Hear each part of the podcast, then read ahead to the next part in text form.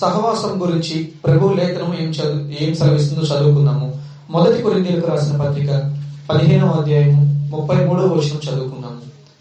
మొదటి కొరిందీలకు రాసిన పత్రిక పదిహేనవ అధ్యాయము ముప్పై మూడవ వచనం చదువుకుందాం మోసపోకుడి దుష్ట సాంగత్యము మంచి నడవడిని చెరుపును. చాలండి. పరిశుద్ధ గ్రంథం చాలా స్పష్టంగా తెలియచేస్తుంది. మోసపోకుడి దుష్టుని సాంగత్యము దుష్ట సాంగత్యము మంచి నడవడిని చెరుపుతుందంట. అంటే మరి నాకెందరో స్నేహితులు ఉన్నారు. అందులో ఒక వ్యక్తి దేవునికి ఇష్టంగా లేకుండా దేవునికి అయిష్టంగా జీవిస్తున్నట్లయితే ఆ వ్యక్తితో నేను సహవాసం చేస్తే నేనేమైపోతానంట? దుష్ట సాంగత్యము మంచి నడవడిని చెరుపుతుంది అని పరిశుద్ధ గ్రంథం ఈ దినమున మనకి సెలవిస్తుంది. కాబట్టి మనమందరము ఏ విధంగా ఉండాలంటే మనం ఎవరితో సహవాసం చేయాలంటే ప్రభువు నమ్మిన బిడ్డలతోనే సహవాసం చేయాలి. మనుషులతో లోకంలో ఉన్న వారితో స్నేహం చేయండి మంచిదే. కానీ సహవాసము అనేది వేరు స్నేహం అనేది వేరు. స్నేహం నుంచి సహవాసముగా మీరు వారిలో మారే బదులు మీరు మీ సహవాసము ద్వారా వారి స్నేహాన్ని మీరు దేవుని వైపు నడిపించే వ్యక్తులుగా ఉండాలని ప్రభు ఆశపడుచున్నాడు. ఎందుకంటే దుష్టుని సాంగత్యము మంచి నడవడిని చెరుపుతుందని లేఖనాలు సెలవిస్తున్నాయి. మనము చూసినట్లయితే ఒక కట్టెల గుంపును చూసామనుకోండి వంటలు చేస్తున్నప్పుడు మనము అనేక మందికి వంట చేయాలన్నప్పుడు కింద కట్టెలు మంట పెట్టుంటాం కదా. మరి అనేకమైన కట్టెలు మండుతూ ఉండాలంటే ఒక్కసారి మంట వెలిగిస్తే అన్ని కట్టెలు మండుతూనే ఉంటాయి బాగానే ఉంటుంది. కానీ ఒంటరిగా ఉన్న నేనే ఎక్కువ మండుతున్నాను అని అందరికి తెలియాలని ఒక కట్టె బయటకు వచ్చింది అనుకోండి ఆ కట్టె ఎంతసేపు మండుతుంది? ఎంతసేపు దాని అగ్నిని అంతే ఆర్పి ఆర్పుకోకుండా ఉండగలుగుతుంది? తన అగ్ని తనలో ఉన్నది ఏదైతే వేడి ఉందో తనలో ఉన్న నిప్పుని ఎంతసేపు తను అదే విధముగా బిగబట్టుకుని దాన్ని పట్టుకుని ఉంటుంది? కొద్దిసేపటికైనప్పటికీ కూడా అది చల్లారిపోవాల్సిన స్థితికి వస్తుంది. కానీ ఒంటిగా ఉండటం కంటే రెండుగా ఉండటం మంచిదని ప్రభు లేఖనాలు సెలవిస్తున్నాయి. ఇదే మాటను మనము ప్రసంగి పత్రిక నాలుగవ అధ్యాయము పన్నెండవ వచనంలో చదువుకుంటాము. ప్రసంగి నాలుగు పన్నెండులో ఈ విధంగా రాయబడి ఉంటుంది. ఒకళ్ళైతే ఎవరైనా నీపైన యుద్ధానికి వచ్చినప్పుడు నీవు జయించలేవు. ఎందుకంటే అవతల వ్యక్తి ఒకడే నువ్వు ఒకడవే. కానీ నీకు తోడుగా మరొకరి సహవాసం ఉందనుకోండి మీరు ఆ వచ్చిన ఒక వ్యక్తిని ఇద్దరు కలిసి ఎదిరించగలరు అని చెప్తూ ప్రభు చెప్తారు. మూడు పేటల తాడుని అంత తొందరగా తెంచలేమంటారు మనందరికి చిన్నప్పుడు కూడా ఈ సామెత వినే ఉంటాం కదా. ఒక తండ్రి తన కుమారుల్ని పిలిచి కట్టెలన్నింటినీ ఒక్కొక్కటిని విరవం అన్నప్పుడు విరిచారు కానీ ఒక బంటెడు కట్టెలు తెచ్చి విరవం అన్నప్పుడు విరవలేకపోయారు. అంటే వారి మధ్య ఉన్నటువంటి సన్నిహితత్వాన్ని తెలుసుకోవడానికి స్నేహబంధం ఎంత ముఖ్యమో తెలుసుకోవటానికి ఐక్యత కలిగి ఉండటం ఎంత మంచిదో తెలుసుకోవటానికి తండ్రి ఆ దినమున వారికి ఆ ఉపమానాన్ని చెప్పాడు. కాబట్టి మనము కూడా ఈ దినం నుంచి ఎవరితో సహవాసం చేయాలి అంటే దేవుని బిడ్డలతో దేవుని నమ్ముకున్న వ్యక్తులతో మనం సహవాసం చేసే వ్యక్తులుగా ఉండాలి. అలా కాదు మనము దుష్టునితో సాంగత్యం చేస్తున్నామా? రెండో కొరిందీలకు రాసిన పత్రిక ఆరో అధ్యాయము పద్నాలుగో వచనము ఈ విధముగా సెలవిస్తుంది. కొరిందీలకు రాసిన రెండవ పత్రిక ఆరవ ఆరో అధ్యాయము పద్నాలుగో వచనం. మీరు విశ్వ అవిశ్వాసులతో అవిశ్వాసులతో జోడుగా ఉండకుడి. నీతికి దుర్నీతితో ఏమి సంగత్యము? వెలుగుకు చీకటితో ఏమి పొత్తు? క్రీస్తునకు క్రీస్తునకు బెలీయులతో ఏమి సంబంధము? అవిశ్వాసితో విశ్వాసికి పాలక్కడిది చాలండి. అక్కడ మనం చాలా చూస్తుంటాము. అంటే పాజిటివ్ మాట్లాడుతున్న నెగిటివ్ కూడా అక్కడ చెప్తున్నారు. అంటే మంచి ఉన్న చోట చెడు ఉండకూడదని విశ్వాసికి అవిశ్వాసతో పొత్తుండకూడదని చీకటి ఉన్నప్పుడు వెలుగుకి సంబంధం ఏంటని ప్రభు లేఖనాల్లో సెలవిచ్చినట్టు చూస్తుంటాం అంటే ప్రభు కూడా చాలా స్పష్టంగా మరొకసారి మనకు కన్ఫర్మ్ చేస్తున్నారు. ఏంటంటే దుష్టుని సాంగత్యము మంచి నడవడిని చెరుపుతుంది. నీకెందరో స్నేహితులు ఉండొచ్చు కానీ ఈ దినం నుంచి నువ్వు ఆలోచించాల్సింది ఏంటంటే ఆ వ్యక్తితో స్నేహం చేయటం వల్ల ఆ వ్యక్తి సహవాసం వల్ల నేనేం లాభం పొందుకుంటున్నాను? ఆ వ్యక్తి ద్వారా నేను దేవుని వైపు నడిపించబడుతున్నానా?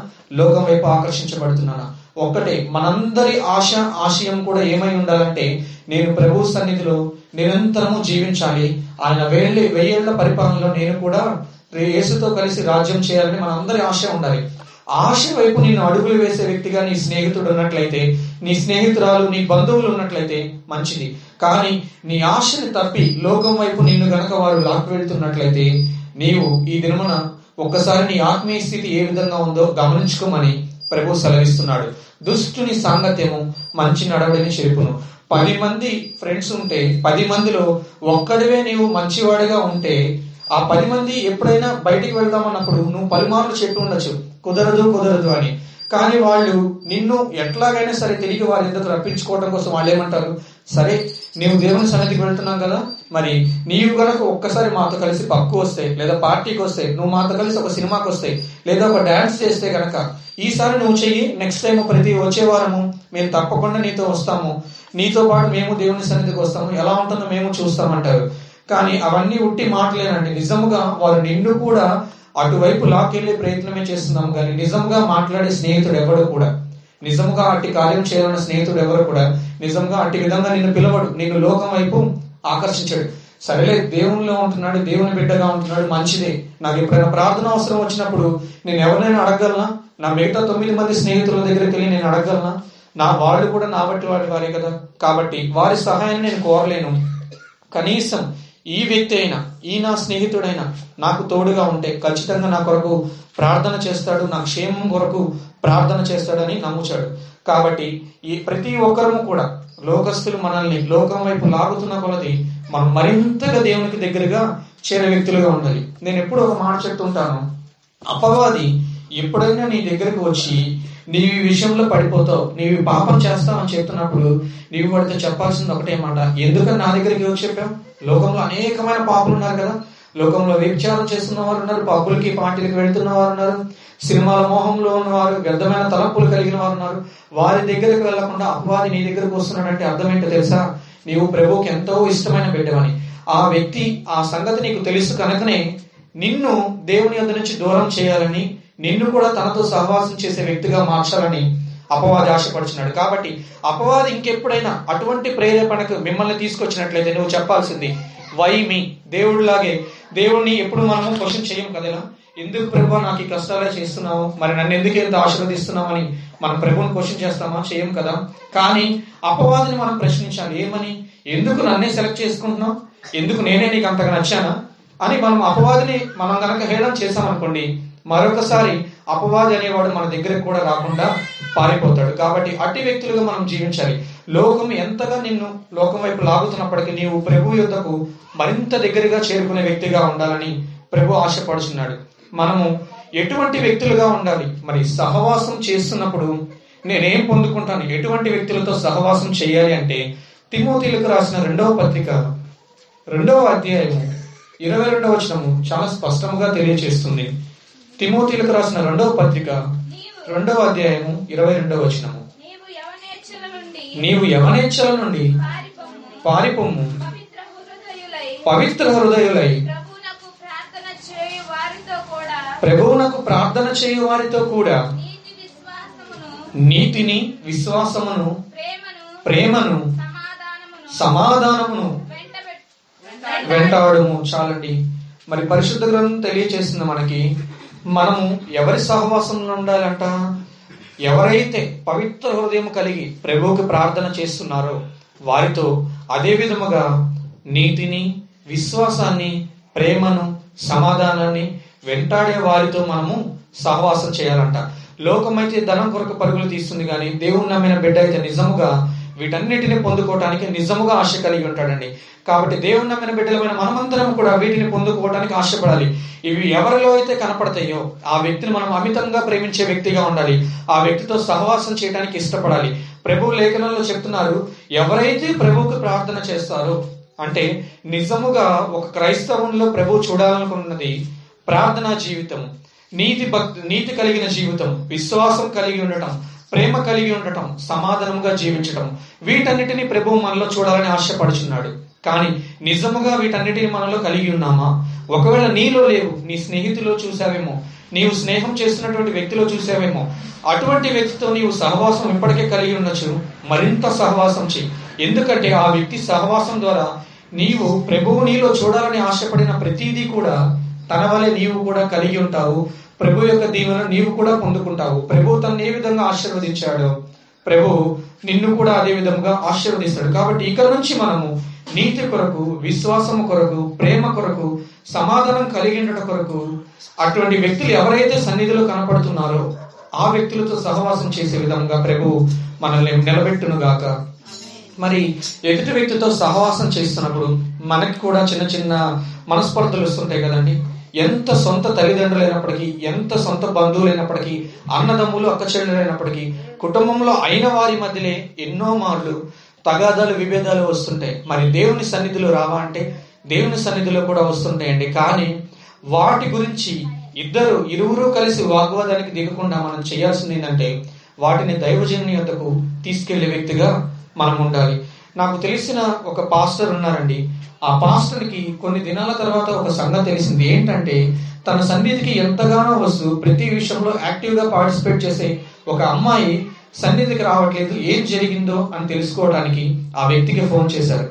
ఆ వ్యక్తికి ఫోన్ చేస్తే జరిగిన విషయం అంతా చెప్పింది. ఏమని అంటే నాకు మరొకరితో మన సంఘంలో ఉన్న మరొక అమ్మాయితో గొడవ అయింది. కాబట్టి నేను సన్నిధికి రాకుండా వేరే ప్లేస్కి వెళ్దామని నిశ్చయించుకున్నా నేను రానని చెప్పేసిందంట. కానీ దైవజనులు దైవుడు వారికి ఇచ్చిన ఆత్మల పట్ల ఎంత ఆశ కలిగి ఉన్నారంటే ఆ వ్యక్తి పదే పదే ప్రాధాయపడుతుంది ఏం కాదు నేను మాట్లాడతాను. సమస్య తగ్గిపోతుంది. తిరిగి మరలా దేవుని సన్ని దగ్గర అందరం కలిసి ఉందాం దేవుని సహవాసంలో ఉందాము. చక్కగా ఉన్నావు కదా. దేవుని సన్నిధిలోనే ఉండు. అందరం కలిసి దేవుని సన్నిధిలో ఎదుగుదామంటే ఆ వ్యక్తి ఆ పాస్టర్ ఎవరైతే ఉన్నారో ఆ దైవజనుడు ఎంతగా ప్రార్థించి ఎంతగా బతిమలాడినప్పటికీ కూడా ఆ వ్యక్తి ఒప్పుకోలేదంట. మరి ఇద్దరు మనుషుల మధ్య జరిగిన సంగతి దైవజనుడికి ముందుగా చెప్పకపోవడం ఒక తప్పైతే దైవజనుడు అంతగా బతిమలాడుతున్నా కానీ తను నిర్లక్ష్యముగా చెప్పిందంట నాకు తనకి జరిగిందని దేవుడు చూసుకుంటారు మీ మధ్యలో రావద్దు పాస్టర్ గారు అన్నారంట. ఎంత అవివేకం అండి ఎంత అమాయకత్వం. నిజముగా నిన్ను నన్ను అంతగా బతిమలాడాల్సిన అవసరం వారికి ఏముంది? నిన్ను నన్ను అంతగా బతిమలాడే అవసరం వారికి ఏముంది? ఆత్మల గురించి వారు మన ఆత్మల గురించి కాస్తున్నప్పుడు మన ఆత్మకి కావలిగా వారు ఉంటున్నప్పుడు వారిని మనం సంతోషపెట్టే వ్యక్తులుగా ఉండాలి. నీకు ఆ సంగతి తెలిసినప్పుడు నీవు ఎంతగా దుఃఖించి ఉంటావు? నిజంగా ఆ సంఘ కాపరి చెప్తున్నారు ఎంతగానో నేను దుఃఖించానండి అని చెప్తున్నారు. మరి అటువంటి వ్యక్తులుగా మనం ఉండకూడదు. ఏదైనా సంఘంలో చిన్న విభేదం వచ్చినా ఆ విభేదాలన్నింటినీ దైవజనుల దగ్గరకు తీసుకొచ్చినట్లయితే దైవజనులు దేవుని ఆత్మతో నింపబడిన వారు కనుక సమన్యాయాన్ని ఇద్దరికి తీర్చి ఆ వాగ్వాదాన్ని అంతటితో నిలిపివేస్తారు. మోస కూడా మనము పాత నిబంధన గ్రంథంలో చూస్తుంటాము. అనేకులు మాకు ఈ విషయంలో న్యాయం తీర్చమని చెప్పి లైన్ లైన్ తరబడి నిలబడుతూ ఉన్నప్పుడు మోసే మామ చెప్తాడు వీరందరి మీద కొద్ది మందిని నాయకులుగా నియమించు. వారు తీర్చలేని సమస్య ఏదైనా ఉందంటే అది నీ దగ్గరకు వస్తుంది. నీవు తీర్చు అని మోసే యొక్క మామ మోసేతో చెప్తాడు. మరి అదే విధంగా మనం కూడా దైవజనులు మన మధ్య ఉన్నారు. మనం వారిని గౌరవిస్తున్నామని మాటల్లోనే కాదు కానీ చేతల్లోనూ క్రియల్లోనూ చూపించే వ్యక్తులుగా ఉండాలి. దైవజనుడు ఎప్పుడైనా నేను నిన్ను ప్రేమిస్తున్నాను నీ ఆత్మ కొరకు కావలి కాస్తున్నానని నోరు తెరిచి మీకు చెప్పకపోవచ్చేమో కానీ ఉన్న ప్రతి సంఘంలో ఉన్న ప్రతి ఒక్కరి గురించి విజ్ఞాపన ప్రార్థనలు ఎల్లవేళలా వేళలా ఉంటారు. ఎందుకంటే దేవుని ఎదుట వారు ప్రత్యక్షమైనప్పుడు దేవుడు అడుగుతాడు నీ స్వాస్థ్యం ఏది? అన్నప్పుడు నా స్వాస్థ్యము మీరే అని ప్రభు వైపు మనల్ని చూపిస్తూ దైవజనులు మాట్లాడతారు. కాబట్టి స్వాస్థ్యమై ఉన్న వారికి స్వాస్థ్యముగా ఉన్న మనము దేవుణ్ణి మహిమపరిచే వ్యక్తులుగా అదే విధముగా దైవజనుని కూడా సంతోష పెట్టేవారిగా ఉండాలి. దుఃఖపరిచే వ్యక్తులుగా మనం ఉండకూడదని ప్రభు పేరుని తెలియజేస్తున్నాను చాలా మంది ఈ విధముగానే వారి సొంతగా డెసిషన్స్ తీసేసుకొని వారి ఇష్టానుసారంగా ప్రవర్తిస్తున్నారు. తద్వారా దైవజనులకు దుఃఖాన్ని కలిగిస్తున్నారండి. మరి ఈ మాటలు తెలియచేసినప్పుడు ఒక ఒకసారి ఒక సంఘంలో అంట ఆరాధన జరిపించబడుతుందంట. సాయంకాలం వేళ. సాయంకాలం వేళ ఆరాధన జరిపించబడుతుంటే సహవాసంలో నూతనంగా ఒక వ్యక్తి చేర్చబడ్డాడంట. ఆ వ్యక్తి అంతకుముందు ఒక వారం వచ్చాడు ఇది రెండో వారం రావటం అతనికి బాప్తీసం తీసుకున్న తర్వాత వచ్చిన రెండో వారం ఇది. ఆ వ్యక్తి అయితే చాలా మంచివాడిగా అందరికి కనపడుతున్నాడు. కానీ మనసులో అంట ఒక చిన్న లోపం ఉందంట. ఏంటంటే తన పొరిగింటి వ్యక్తిని తను క్షమించలేకపోతున్నాడంట. ప్రతిసారి తను ప్రార్థన చేస్తున్నాడు కానీ తన పొరుగింటి వ్యక్తి నేను క్షమించలేకపోతున్నాను అనుకుంటున్నాడంట. అయినప్పటికీ కూడా బాప్తిస్వం తీసుకున్నాడు. అతని క్షమించి కదా మారు మనసు పొందుకొని కదా బాప్తిస్వం తీసుకోవాల్సింది. బాప్తిస్మం పొందుకుంటున్నప్పుడు కూడా అనుకున్నాడంట ఎట్లయినా సరే ఈ మనిషిని ఏదో ఒకటి చేయాలనుకున్నాడంట. ఆరాధన సమయం వచ్చింది. ఆరాధన అంతా ఉజ్జీవంగా జరిగిస్తుంటే ఈ వ్యక్తి ఎక్కడ లేనంటే ఉత్సాహంతో ఉజ్జీవంతో చప్పట్లు కొడుతూ ఆరాధన జరిగిస్తున్నాడంట. ఎట్లయినా సరే వీడిని ఈరోజు చంపేయాలి ఎట్లయినా వీడిని చంపేయాలి అంటున్నాడంట చప్పట్లు కొడుతున్నాడు చప్పట్లు కొడుతున్నాడంట. కళ్ళు తెరిచి ఆరాధనంత అయిపోయిన తర్వాత చేతుల నుండి చూస్తే చేతుల అంటే రక్తం ఉందంట. నిజంగా ఎవరిని చంపేశాను రా బాబు? నేను ఎవరిని చంపేశాను అని చూస్తే చుట్టుపక్కల దొంగలు ఉన్నాయంట. భయపడిపోయి దేవుడికి క్షమాపణ చెప్పుకుని అయ్యా నా చేతులతో నేను ఒక హత్య ఎలా చేస్తాను? నేను చేయను. దయచేసి నన్ను క్షమించండి. క్షమాపణ అడుగుచున్నాను. మారు మనసును అడుగుచున్నాను. నాకు దయచేయండి అన్నప్పుడు ఆ వ్యక్తి నిజముగా మారు మనసు పొందుకున్నాడు. దేవుని అతన్ని క్షమించాడంట. మరి ఆ విధముగా సహవాసం అనేది ఏ విధంగా ఉండాలంటే దేవునిలోకి వచ్చాక నీ లోక అలవాట్లు లోక పాపాలన్నింటినీ కూడా మనం జ్ఞాపకం చేసుకోకూడదు. దేవునిలో నీ వచ్చిన తర్వాత దేవుని వలె నువ్వు రూపాంతరం చెందాలి. మనం క్రీస్తు వలె క్రీస్తు స్వారూప్యంలోనికి మనం మార్చబడకపోతే పరలోకంలో మనకి ఎంట్రీ లేదండి. మనం ఏదో ఒక సినిమా టికెట్ తీసుకోవాలంటే క్యూలో నిలబడి రెండు గంటలు మూడు గంటలు నిలబడుతున్నాం కానీ నిజంగా దేవుని సన్నిధి కొరకు నిజంగా రెండు గంటల ముందు రాగలుగుతున్నామా దేవుని సహవాసం కొరకు నిజంగా మనం అంతగా ప్రయాసపడుతున్నామా? ఒక్కసారి జ్ఞాపకం చేసుకోమని ప్రభు పేరిట తెలియజేస్తున్నాము ప్రభు మనలో చూడాలని ఆశపడుచున్నది ఒకరినొకరము ప్రేమానురాగాలు కలిగి ఉండాలని ఒకరినొకరు ప్రేమించాలని ఒకరి భారం ఒకరము సహించాలని ప్రభు కోరుచున్నాడు. అటువంటి సహవాసం మనం కలిగి ఉండాలి. ప్రభువుని ఆశ్చర్యపరిచే సహవాసం మనం కలిగి ఉన్నట్లయితే ప్రభువు కూడా మనల్ని చూసి ఎంతగానో సంతోషిస్తారు. కానీ ప్రభువుని మెప్పించేది కాకుండా ప్రభువుని కష్టపెట్టే సహవాసం నువ్వేమైనా చేస్తున్నావేమో ఒక్కసారి జ్ఞాపకం చేసుకోండి. ప్రభువు యొక్క ప్రేమని నీవు క్రియల్లో చూపించినప్పుడే నీ ద్వారా అనేకులు మన మందిరానికి నడిపించబడతారన్న సత్యాన్ని మనం ఎన్నడూ కూడా మర్చిపోకూడదు. Be a role model to someone who inspires many to Christ ఎప్పుడైనా కానీ అనేకులను దేవుని వైపు నడిపించే ఒక జ్యోతిగా ఒక రోల్ మోడల్గా ఒక మాదిరిగా మనం జీవించినప్పుడే కదండి అనేకులు మనల్ని చూసి సన్నిధికి వస్తారు. అనేకులు కూడా మనం ఆశీర్వాదం పొందుకున్నట్లు వారు కూడా ఆశీర్వాదం పొందుకుంటారు. కాబట్టి మనమందరం కూడా ఏ విధంగా ఉండాలంటే అనేకులను ప్రభు వైపు నడిపే జ్యోతుల వలె ప్రకాశించాలని ప్రభు ఈ దినమున మనల్ని కోరుకుంటున్నాడు. మరి సంఘ సహవాసం మంచిదే. సంఘ సహవాసంలో నుండి ఏదైనా ఒక వ్యక్తి బలహీనత ఉండి రాలేకపోయినప్పుడు సంఘ సహవాసం కలిగి ఉన్నటువంటి సభ్యులందరూ ఏం చేయాలంటే ఆ వ్యక్తి కొరకు ప్రార్థన చేసే వ్యక్తులుగాను ఆ వ్యక్తిని పరామర్శించే వ్యక్తులుగాను ఉండాలి. అది కదా నిజమైన స్నేహము అది కదా నిజమైన సహవాసం అండి. సహవాసం అంటే ఏదో మాటల్లో ఆ క్షణం కలుసుకున్నాము ఆరాధన చేసాం వెళ్ళిపోయాము కాదు కానీ ఒకరి కష్టాల్లో ఒకరు పాల్గొందుతూ ఒకరి గురించి ఒకరు విజ్ఞాపన కలిగి భారంతో ప్రార్థించే వ్యక్తులుగా ఉండాలి. ఒకవేళ సంఘ సహవాసం నుంచి ఎవరైనా వ్యక్తి గనక తొలగిపోయి లోకం వైపు తిరిగినట్లయితే తిరిగి దేవుని యొద్దకు తన్ని తీసుకురావటానికి సంఘ సభ్యులందరూ కలిసి ఆ బిడ్డ కొరకు ఎంతగానో ప్రార్థన చేయవలసిన అవసరం ఉంది. ఎంతగానో భారముతో కన్నీటితో ప్రభువుని వేడుకోవాల్సిన అవసరం ఉంది. తిరిగి తప్పక ఆ బిడ్డను మీరు నీ సన్నిధికి నడిపించండి. తిరిగి నీ సహవాసంలో నన్ను నిలబెట్టండి అని గనక మనం ఆ బిడ్డ గురించి ప్రార్థించినట్లయితే ప్రభు తప్పకుండా ఆ వ్యక్తిని తిరిగి మరలా నడిపిస్తాడు. దీని గురించి యాకవ పత్రిక ఐదవ అధ్యాయము పంతొమ్మిది ఇరవై వచనాలు ఏమని సెలవిస్తున్నాయంటే యాకోబు ఐదవ అధ్యాయం. నా సహోదరులారా మీలో ఎవడైనను సత్యము నుండి తొలగిపోయినప్పుడు మరి ఒకడు అతనిని సత్యమునకు మళ్ళించిన ఎడల పాపిని తన తప్పు మార్గం నుండి మళ్ళించువాడు మరణము నుండి ఒక ఆత్మను రక్షించి అనేక పాపములను కప్పివేయనని కప్పివేయునని తాను తెలుసుకున్న వలన చాలండి. మరి ఎవరైనా మనలో ఒకరు తప్పిపోయినట్లయితే ఆ వ్యక్తిని కాపాడుతున్నామంటే ప్రభువు దానికి కూడా క్రెడిట్ ఇస్తున్నాడు. అంటే మనకు లాభం ఏం చేకూరుస్తున్నాడు అంటే ప్రభు ఆత్మ ఏదైతే నీవు రక్షించావో ఆత్మ యొక్క లాభాన్ని నేను నీకు ఇస్తున్నాను. ఆత్మ నువ్వు రక్షించావు అని ప్రభు చెప్తున్నాడు. కాబట్టి మనము కూడా సహవాసంలో నుండి ఎవరైనా తొలగిపోయినట్లయితే వారిని తిరిగి మరలా దేవుని సహవాసంలోనికి చేర్చే వ్యక్తులుగా ఉండాలని ప్రభు పేరిట తెలియజేస్తున్నాను. మనమైతే అనుదినము కూడుకోవట్లేదు వారానికి ఒక మారే కూడుకుంటున్నాం కానీ అపోస్తులు నూతన నిబంధనలో పౌలు చెప్తున్నాడు ప్రతి దినము మానక కూడుకుంటూ నూతనమైన వ్యక్తులని సంఘంలో చేరుస్తూ ఉన్నారంట. హల్లెలూయా. అటువంటి గొప్ప ధన్యత మనం కూడా చేయాలండి. అటువంటి భక్తి జీవితం మనం కూడా కలిగి ఉండాలి. ఎందుకంటే ప్రతి దినమును కూడా వారు తప్పక కలుసుకుంటున్నారు. ఒకరి గురించి ఒకళ్ళు ప్రార్థన చేస్తున్నారు. అదేవిధంగా నూతనమైన వ్యక్తుల్ని సంఘంలోనికి నడిపిస్తున్నారు. కాపరులు వాళ్ళని తీసుకొస్తున్నారా? లేదండి. కాపరి ఎవరినైతే ఏ మందనైతే మేపుతున్నాడో ఆ గొర్రెలే మరికొన్ని గొర్రెలను ప్రభు సన్నిధికి నడిపిస్తున్నారన్న సంగతిని మనం జ్ఞాపకం చేసుకోవాలి. కాబట్టి నూతన వ్యక్తి మొదటగా మన సంఘానికి వచ్చినప్పుడు ఆ వ్యక్తిని ఏ విధంగా రిసీవ్ చేసుకోవాలి? ఆ వ్యక్తిని ఏ విధంగా లోపలికి ఆహ్వానించాలి? ప్రేమతో ఆ వ్యక్తిని ఆహ్వానించినప్పుడే అటువంటి సహవాసం నీవు చూపించినప్పుడే వారు కూడా నిజముగా దేవ మంచి సహవాసం కలిగిన సంఘాన్ని నాకు ఇచ్చావు. థ్యాంక్ యూ లాడ్ అని వాళ్ళు దేవునికి కృతజ్ఞతలు తెలియజెప్తారు. అలా కాకుండా వారు సంఘానికి వచ్చిన రెండో వారమే నీ సహవాసం బాలేదు అని వాళ్ళ కనుక తెలుసుకున్నారు అనుకోండి ఎంతగానో ప్రభు యుద్ధ ప్రార్థన చేసి ఉండొచ్చు. ప్రభువా చక్కని సహవాసం కలిగిన సంఘంలో నన్ను నాటండి అయ్యా అని ప్రార్థన చేసి ఉండొచ్చు. నీ వలన ఆ సహవాసం ఆ వ్యక్తి కోల్పోయినట్లయితే ప్రభు దానికి తగిన ప్రతిఫలితాన్ని కూడా మన అకౌంట్లోనే జోడిస్తాడు. కాబట్టి మనం జ్ఞాపకం చేసుకోవాలి మన సహవాసం ఇతరులను మనకి జు- యాడ్ చేసే వ్యక్తులుగా ఇతరులను మనకు కలిపే వ్యక్తులుగా ఉందా?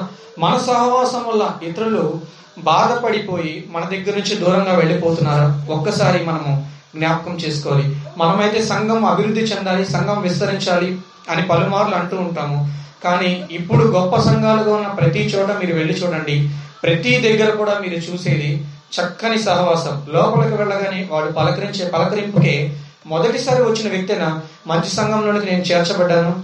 నాకు దేవుడిచ్చిన కృపను బట్టి స్తోత్రం అని ధన్యవాదాలు చెప్పుకుంటాడు. కాబట్టి మనమందరం కూడా సంఘం విస్తరించాలి అని ఆశ కలిగి ఉన్నట్లయితే మనం కావాల్సింది ఇరుగు పొరుగు వారితోనే కాదు సంఘ సభ్యులతో కూడా మనము చక్కని సహవాసం చేయాలని ప్రభు ఆశపడుచున్నాడు. ఎప్పుడైనా జ్ఞాపకం చేసుకోండి సహవాసము అన్న వెంటనే ఆ సహవాసం వల్ల నీకు కలుగుతున్నటువంటి లాభం ఏంటో నష్టం ఏంటో నీవు గ్రహించినట్లయితే ఆ సహవాసం దగ్గర నుంచి నీవు మేలు పొందుకుంటావు. దేవునితో సహవాసం నీకు లాభము. దుష్టిని సహవాసం నీకు నష్టము. దేవునితో సహవాసం ఏ విధముగా లాభం అంటే దేవుని యొక్క సన్నిధిలో నీవు దేవుని సంఘ బిడ్డలతో సహవాసం చేస్తూ దేవుని నిత్యరాజ్యం కొరకు కనిపెడుచున్నావు. కానీ దుష్టునితో సహవాసము నీవు కలిగి ఉన్న మంచి నడవడిని చెరుపునని మొదటగా మనము తెలుసుకుని ఉన్నాము. కాబట్టి సహవాసం కలిగి ఉండటం వల్ల కలిగే ప్రయోజనం ఏంటో నష్టమేంటో మనం గ్రహించి ఈ దినం నుంచి ఎవరితో స్నేహం కలిగి ఉన్నాము? ఎవరితో మనము ఫెలోషిప్ కలిగి ఉన్నామో? దయచేసి ఒకసారి జ్ఞాపకం చేసుకోవాల్సిందిగా ప్రభు పేరట తెలియచేస్తున్నాను. మరి ఇంతగా సంఘంతో సహవాసం చేయాలి సంఘ బిడ్డలతో సహవాసం చేయాలని చెప్తున్నాం కదా. మరి సంఘ బిడ్డలతో సంఘంతో సహవాసం చేస్తున్నాం. మరి దేవునితో సహవాసం చేస్తే మనం ఏం మేలు పొందుకుంటామో చూద్దామా? యోబు గ్రంథము ఇరవై రెండవ అధ్యాయము ఇరవై ఒకటో వచనం చదువుకుందాము. యోబు గ్రంథము ఇరవై రెండవ అధ్యాయము ఇరవై ఒకటో వచనము. ఆయనతో సహవాసము చేసిన ఎడల నీకు సమాధానము కలుగును. అలాగున? నీకు మేలు కలుగును. చాలండి. ఈ సహవాసం గురించి ఇదంతా ఎందుకు చెప్పాము అంటే దేవుని సహవాసం వల్ల దేవునితో సహవాసం చేసిన ఎడల మీకు సమాధానం కలుగుతుందని మేలు కలుగుతుందని ప్రభువు ఆశపడుచున్నాడు. నీకు ఈ సంవత్సరంలో ఈ నూతనమైన సంవత్సరంలో మీకు సమాధానం కావాలన్నా మేలు కావాలన్నా దేవుడిచ్చేటువంటి అత్యధికమైన మేళ్ళతో మీరు మీ కుటుంబం వర్ధిల్లాలన్నా మీరు చేయవలసిందల్లా ప్రభువుతో సహవాసం చేయటం నేర్చుకోండి. ప్రభువుకు అనుదినము కొంత సమయాన్ని కేటాయించండి. ప్రభువుకు ప్రార్థించవలసినంతగా ప్రార్థించండి. ప్రభువుని స్తుతించండి. మీరు వంట చేస్తున్నప్పటికీ దేవుని స్థుతించండి మీరు పని చేస్తున్నప్పటికీ దేవుని స్థుతించండి దేవునికి కొద్ది నిమిషాలు సమయం ఇచ్చి ప్రార్థన చేయండి. వాక్య భాగాన్ని కొద్ది నిమిషాలు ధ్యానించండి. వీటన్నిటినీ చేయడం వల్ల ఏం జరుగుతుంది? దేవుని సహవాసం మీకు సమాధానం ఇస్తుంది మేలును దయచేస్తుంది. ఇన్నాళ్ళు సమాధానం కొరకు ప్రయాసపడి ఉండొచ్చు. ఇన్నాళ్ళు నా జీవితంలో మేలు చేసేవారు ఎవరైనా ఉన్నారని మనం మన బంధువుల వైపు మన స్నేహితుల వైపు చూసి ఉండొచ్చు. కానీ ప్రభువు చెప్తున్నాడు ఈ దినమున వారెవ్వరి వైపు నువ్వు చూడనక్కర్లేదు. నా వైపు తిరుగు నాతో సహవాసం చేయి. నేను నీకు సమాధానాన్ని ఇస్తాను మేలును నేను కలుగు చేస్తానని ప్రభు పరిశుద్ధ గ్రంథం నుంచి మనకు తెలియజేస్తున్నారు. కాబట్టి సహవాసము దేవునితో చేసి సమాధానాన్ని మేలును పొందుకునే వ్యక్తులుగా మనమందరము ఉండాలని ప్రభు పేరట తెలియజేస్తున్నాను. మనము మొదటి యోహాన్ పత్రిక మొదటి అధ్యాయము ఏడవ వచనం చూసినట్లయితే ఎటువంటి సహవాసం కావాలో అక్కడ లిఖించబడి ఉంది. మొదటి యోహాను ఒకటి ఏడు. అయితే ఆయన వెలుగులోనున్న ప్రకారము ప్రకారము మనమును వెలుగులో నడిచిన యెడల ఎడల మనము అన్యోన్య సహవాసము గలవారమై ఉందుము చాలండి. ఎటువంటి సహవాసం ప్రభు మన దగ్గర కోరుకుంటున్నాడు? అన్యోన్య సహవాసం. కొంతమంది చెప్తుంటారు కదా నాకు తెలిసిన ఒక స్నేహితుడు ఒకరితో అంటున్నాడంట నువ్వు నీ భార్య కూడా ఇద్దరు చక్కగా మంచి స్నేహం కలిగి ఉంటున్నారు. ఎంత అన్యోన్య దాంపత్యం అంటే ఏం చెప్పనులే బ్రదర్ నేను మా ఆవిడ వంట చేయాలంటే నేను కూరగాయలు పోయాలి మా ఆవిడ పాలు పెట్టాలంటే పొయ్యి మీద నేను డికాషన్ చేయాలి. ఈ చేయందే నాకేం లేదు. ఎంతకంటే అన్యోన్య దాంపత్యం ఇంకెక్కడ చూసుంటారులే అన్నాడంట. మరి నిజమే కదండి. నిజంగా అన్యోన్య దాంపత్యం అంటే మంచిదే. ఇద్దరు కలిసి పని చేయటము మంచిదే. ప్రసంగి పత్రిక ఇందాక నాలుగో దేవం పన్నెండు వచనంలో మనం అదే చదివి ఉన్నాము. ఒంటరిగా ఉండటం కన్నా ఇద్దరు ఉభయులు కష్టపడి పనిచేయడం మంచిదని ప్రభు చెప్తున్నాడు. ఇద్దరు కలిసి మంచి ఒప్పందం మీద ఇద్దరు పని చేసుకున్నట్లయితే మంచిదే గాని. ఈ మాటలు గనక భర్త తన స్నేహితులతో ఈ విధంగా చెప్పినట్లయితే ఏం చేయటం లేదు బ్రదర్. ఇప్పటిదాకా నేను ఇలా చేశాను. ఇంకా ఫ్యూచర్లో ఇంకా పూర్తిగా నా మీదకి వదిలేసిద్దేమో అంటూ మాట్లాడుతున్నాడు. రహస్యంగా మాటలు ఎవరైతే వినకూడదనుకున్నారో భార్య చాటుగా వినేసింది. భర్తడు చూడగానే షాక్ అయిపోయాడు మొహం నిండా చాటలు కాలుతున్నాయి. ఏం అర్థం కాల పక్కన స్నేహితుడికి? జేబులోని ఖర్చు తీసి తుడుచుకోమన్నాడు. తుడుచుకుంటూనే ఇంకా అనుకున్నాడు మనసులో తను తిడుతుందనో కొడుతుందనో కాదు తను భయపడుతుంది. ఏంటంటే నిజంగా లైఫ్ లాంగ్ పోస్ట్ ఇచ్చేసింది నాకు. వంట నేనే చేయాలి పిల్లలు నేనే పంపించుకోవాలి స్కూల్కి. నేనే ఉద్యోగం కూడా వెళ్ళాలి. ఏంట్రా బాబు ఈ కర్మ? అనవసరంగా నోరు జారాను అనుకుంటున్నాడు. కాబట్టి మనం అటువంటి అన్యోన్య సహవాసం కలిగి ఉండాలని ప్రభు ఆశపడుచున్నాడు. అటువంటి అన్యోన్య సహవాసంలోని కనుక మనం నడిపించబడినప్పుడే మనము కూడా వెలుగులో నడుస్తాం. ఇక నీ మార్గంలో ఎన్నడూ కూడా చీకటి ఉండదు. అంటే దుష్ట క్రియలు ఇక నుండి అపవాది ఏదైతే నీ మార్గంలో పెడుతున్నాడో అవేవి కూడా నీకు కనపడవు. ఎందుకంటే వెలుగులో నీవు నడుస్తున్నావు. వెలుగులో నడుస్తున్న ప్రతి ఒక్కరు కూడా వెలుగు సంబంధులు అని ప్రభు జ్ఞాపకం చేసుకున్నాను తెలియజేస్తున్నాడు.